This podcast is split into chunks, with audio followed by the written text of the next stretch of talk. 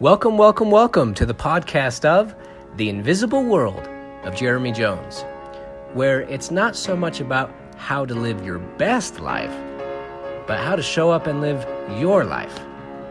Thanks for joining.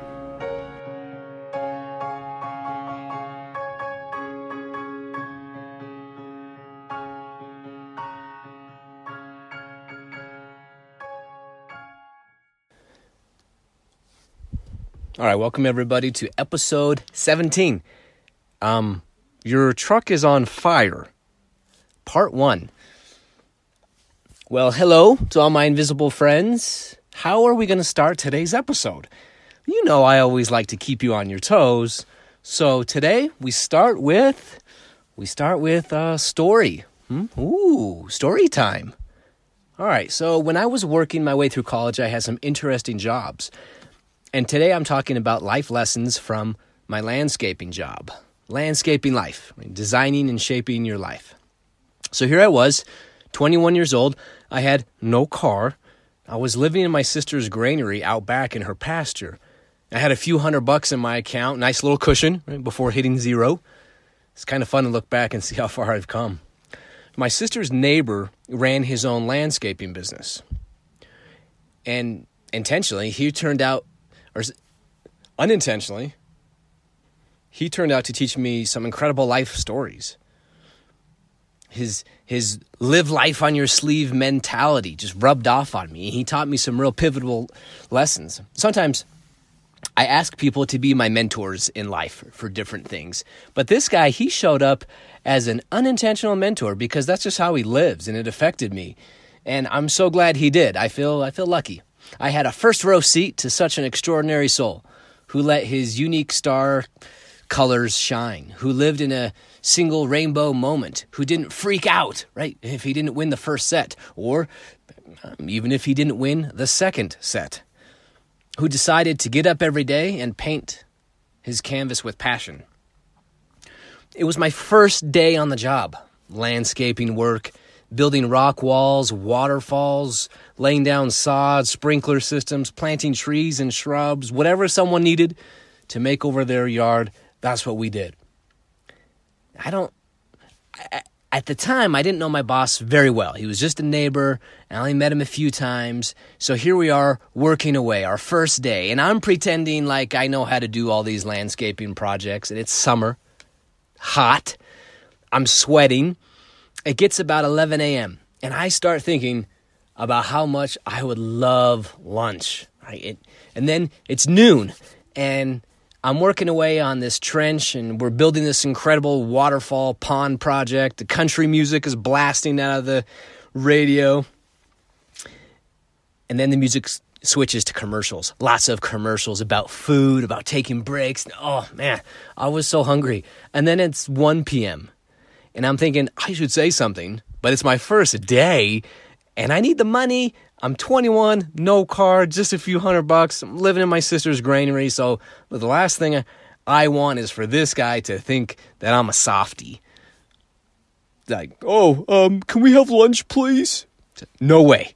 I'm going to be strong. Now, who cares if I'm digging away in the hot sun? And then it's 2:30 p.m. and I realize today is going to be a a no lunch day. I decide to not say anything. He's already outworking me 10 to 1, and I, need to get that number down. I remember, see, I remember my mom, she let me use her own car for a few days so I could make it to the job because my boss wasn't going to be able to, to, uh, to drop me back in the neighborhood. He had to be somewhere else. So we left the client's yard at the end of the day and we're walking to our vehicles he was talking about what a strong day it was, good work all around. I was glad I didn't say anything about lunch. And since this was before smartphones, we tra- and we had traveled to a city that I didn't know, we agreed I would follow him to the freeway. And then we'd part ways so he could go bid on a few future uh, jobs. I still remember leaning my head back, gripping the wheel. I wasn't hungry anymore. It was a good day. Something else about my boss, he did everything fast. He talked fast. He walked fast. He shoveled fast. He drove very fast. he weaved through the neighborhood and entered a busy intersection waiting to turn left. And I was still behind him in the turning lane, but he he nosed out. It was a big yellow truck with a tractor and a trailer in tow. The light turned to red, and I sat there waiting for him to go. Maybe he'd pull over after he turned, but he didn't turn. He decided to reverse back and and maybe wait for me. And, and, so, of course, true to form, he reverses very fast. And by the time I got in reversed and checked my mirror, boom, he plowed into me. The trailer caught the hood of my mom's car and it like bent it in half like like an A-frame tent. Oh man. I couldn't even see his truck. The hood was so high. And even though it was obviously his fault, I, I was flustered. Oh boy, oh, here's more conflict. Here's more problems I have to solve. My mom needs her car back. How is this going to affect insurance? I remember reaching for the glove box and pulling out our insurance and registration papers, got my old flip phone, cell phone to call the police. uh, what a mess. What a mess. I rolled down the window when he walked when he walked, you know, over and he walked over fast. Whether he wanted to call the police first or the insurance company, man, look, I was ready to grind this out. Conflict if I had to. But when I rolled down the window, I was frozen. I, I, I didn't know what to say. He looks at me and he smiles. Smiles! He smiles like he's casually reading the weather forecast and says, Oh, hey, Jones, I just wrecked your mom's car. Uh huh. Yeah. Yes. Well, thank you, Captain Obvious. Or should I say, you know, thank you, Captain No Lunch Today Obvious. Right? Oh, man. I'm gripping the phone in one hand, holding the insurance papers in the others. My mind is like warped and undone, and I'm trying to figure out uh, what exactly there is to smile about here. He pats me on the shoulder. Hey, don't worry, man. I'll get it fixed. But we better go. He looks up at the light, like like he's thinking he wants to make the next green arrow, and he walks over to the hood, and he does this high jump like WWF wrestling smackdown on the hood, flattens it out enough so I can see out, makes sure that it's latched and it won't flip up, and then he smiles and he shoots me a thumbs up. I drop the phone and paperwork, pretending like like I'm loosey goosey too, and I shoot him a thumbs up back, and boom. We're off again like that, just motoring down the road, moving on, moving forward. When we get to the freeway, he's towing a large tractor that has a big bucket loader on the front. It's a heavy load coming through. He hit 65 miles an hour, and I was tailing him just fine. You know, it's my mom's car with the wrinkled hood, the small engine, so when he punches the gas, he was out of sight. Who is this guy? And is he really going to fix my mom's car? anyway, we got to be close. I'd say that summer we got to be like brothers. Me and him chasing around beautiful landscape projects. I eventually realized I wasn't made to be superhuman and that I needed to eat lunch. At least most days, anyways. So I, I, I told him, hey man, lunch is a good thing. We should do it. And he's like, well, shoot, hey, why didn't you say anything sooner? And I said, well, I didn't want you thinking I was a softy. And he says, ah, you know, I'm not against lunch, nothing personal against lunch. I just get so involved in the project, so lost in what we're doing that I lose track of time. I just forget about it. One day, I was working long hours. You know, often we'd work like 7 to 7 to take advantage of all the sunlight we could get. I loved that summer, looking back. Since he lived three houses away, and since I didn't have a car, he always picked me up in the morning, and I always made sure to watch for him pulling in because I knew he would want me to walk to the truck and fast. One night before work, I set the alarm on my phone and I didn't realize the volume was turned down. So the next morning, I'm laying in bed in my underwear. Alarm does not go off and he sneaks in and he grabs my nephew's plastic yellow wiffle ball bat and he starts whipping me to get up. Hey, we're late, we're late. Bam, bam, bam. Get up, get up. He said I had two minutes to get in the truck or my ride was leaving. And he's smiling, of course, nailing me with the bat. Okay, okay, geez, I'm up, I'm up, right? I made it out to the truck with a good half a minute to spare. After 10 minutes of bumping along in the track with the tractor in tow, and I finally woke up, and the sun is just now getting up too, cresting over the mountains, and I ask him, "Hey, listen, it's so early. Why why do you set your alarm this early? Like this is early, dude." Alarm? He questions me. "No, no. I don't use an alarm. I just I just get up. I just love what I do. I can't wait to get started on the day. Hmm. That's when I realized, as much as I enjoyed working with him, that I would never be a landscape lifer. I needed to keep searching until I found something that, that gets me out of bed, that I don't need to settle for. If it's not landscaping, if it's not going to be being a hod tender, keep looking. Keep looking. Today, right now, it's this podcast. I love what this podcast does for me. And sure, I'll rip off another 50, another 500 episodes, and eventually the time will come that it doesn't get me up anymore. You don't have to get paid to change your job pain. If you have job pain, right? If it doesn't get you up, change or don't change the job. You could simply add a hobby, a side hustle, find something that gets you up. And look, you don't need to win the whole tennis match like we talk about. You don't need to have it all figured out. Just win the what? Just win the first set. The art of start. Just start it. Start tomorrow. What's one thing you can't wait for tomorrow?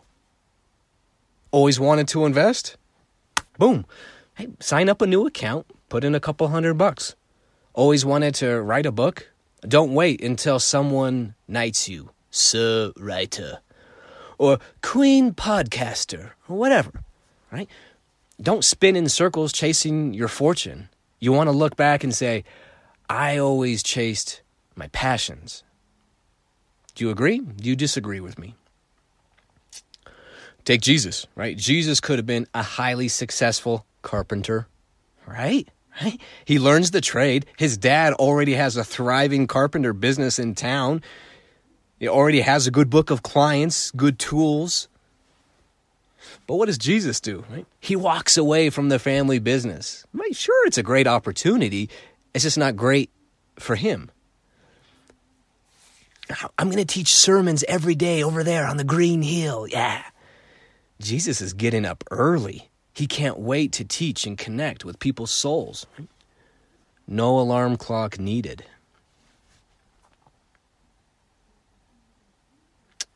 Question for you Have you visited my bathroom recently? Huh? Sorry. So, if if so, you know I have a sticky note up there in the guest bathroom on the main floor. My wife put it there, and the truth is, the real truth is, the skinny here is that all my content in my podcasts, I've just been bootlegging it off of her. She does these devotionals, she teaches our family. Anyways, great stuff. Back to the quote. The quote on the bathroom mirror says, Don't fake it till you make it. Face it till you make it. Get up, work hard, fail, stand back up, face it again, do a little better, fail again, get back up, repeat. Love that quote. So, back to my mom, back to my boss smashing my mom's car. When he walked over to the car smiling, he immediately did what? He immediately faced it. hey, Jones, I just wrecked your mom's car. Yes, yes, indeed. So you did. I wonder, see, I wonder if he was smiling about it because he faced the truth so openly, so quickly. And the truth, Jesus said what? Was it John 8:32? What? Say it to me. Say it to me. The truth sets you free. My boss faced it right away. Not me, though. I was so calculated in my head, behind the wheel, one hand on the phone, uh, one hand on the insurance papers, tongue tied, trying to fake like I was calm and collected, but I really wasn't. Was trying to, trying to fake it. I should have just faced it and said, "Oh man, okay, yeah, you did. I'm freaking out. Oh boy, ah, what, what are you thinking? You know, yeah, you got to slow down. What do we do now? Should we call insurance? Should we pull to the side? I, man, I don't know." He woke up every day without an alarm because he knew he wasn't going to fake anything. Right? That stuck with me. Can you hear that? Can you feel that? He was doing a job he loved. He actually walked away, the backstory, um, he actually walked away from an office finance job because he wanted to do the landscaping work. Every job has its ups and downs and problems, but he knew he was starting to fake the financial job, right? So he quit. He faced it. You know, it's like sometimes uh, we gotta wake up. We gotta fake it to make it. Oh man, okay. I love my job. I love my job. I love my job. I love my job. I love my job. Okay, I love my job. But have you ever tried doing that? Right? Like, uh, you know, faking it like that because you should should. Trying to fake it to make it. Instead, what if you woke up and faced it? Oh man, I'm so tired of this job. In fact, if I'm being honest, I hate it. Face it. Remember the last episode, right? We can only change things that we see, and our eyes are on our face. We must turn and face it so we can see it. And then we can see what to do. Then we can see the solution. The solution could be oh, great, I'm going to get a new job. I'm going to start a new business, or I'm going to keep the crummy job, but, you know, add a side hustle.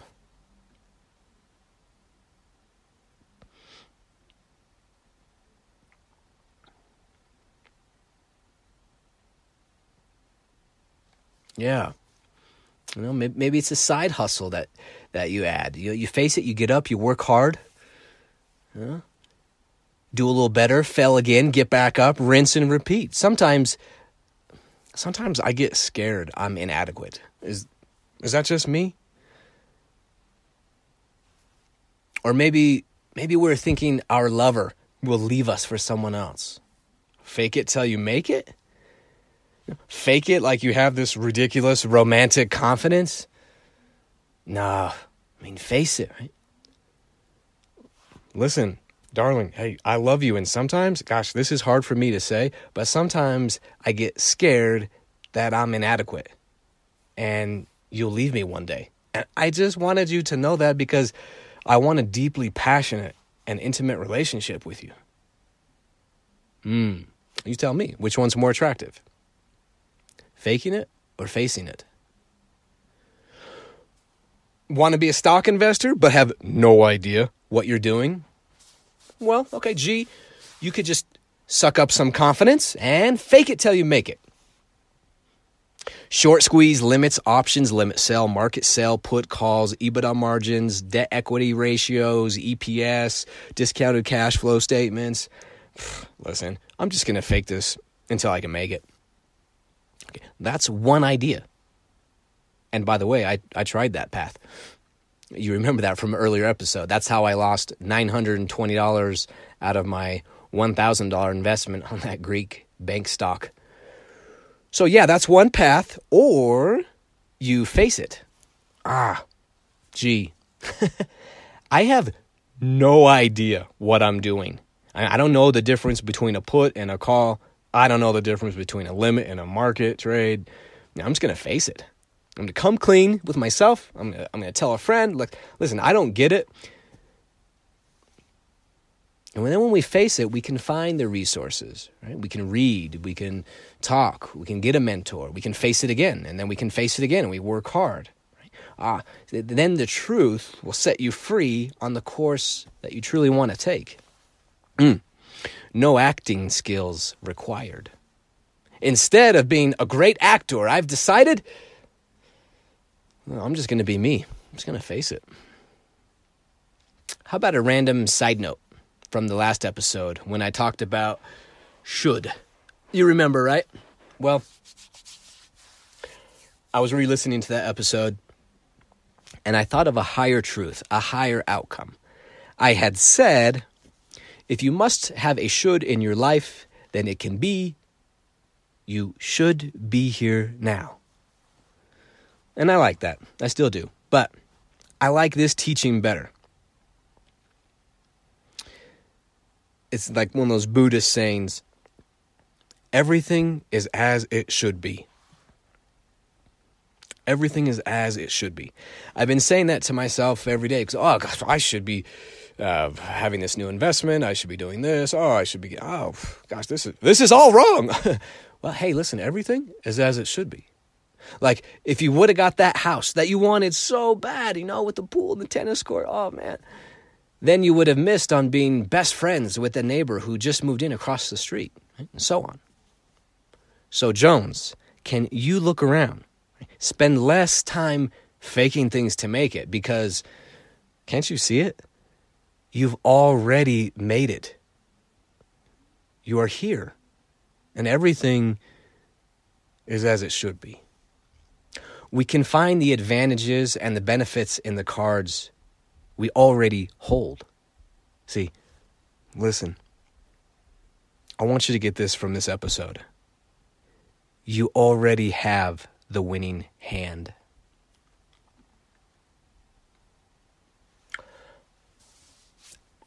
Now, if you were paying attention today, taking notes, I hope you were, you'll notice what did I forget? What didn't we talk about? What's the title of this episode? That's right. Something about a truck being on fire, your truck's on fire. Was that just some random truck tease?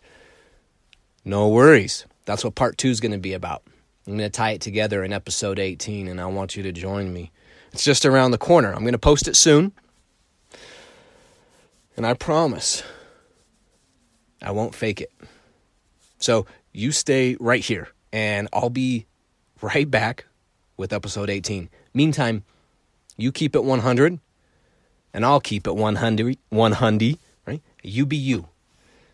And yes, you know, it's the same reason every single episode because I truly believe, deep down, for you and for me, that the world needs who you were meant to be.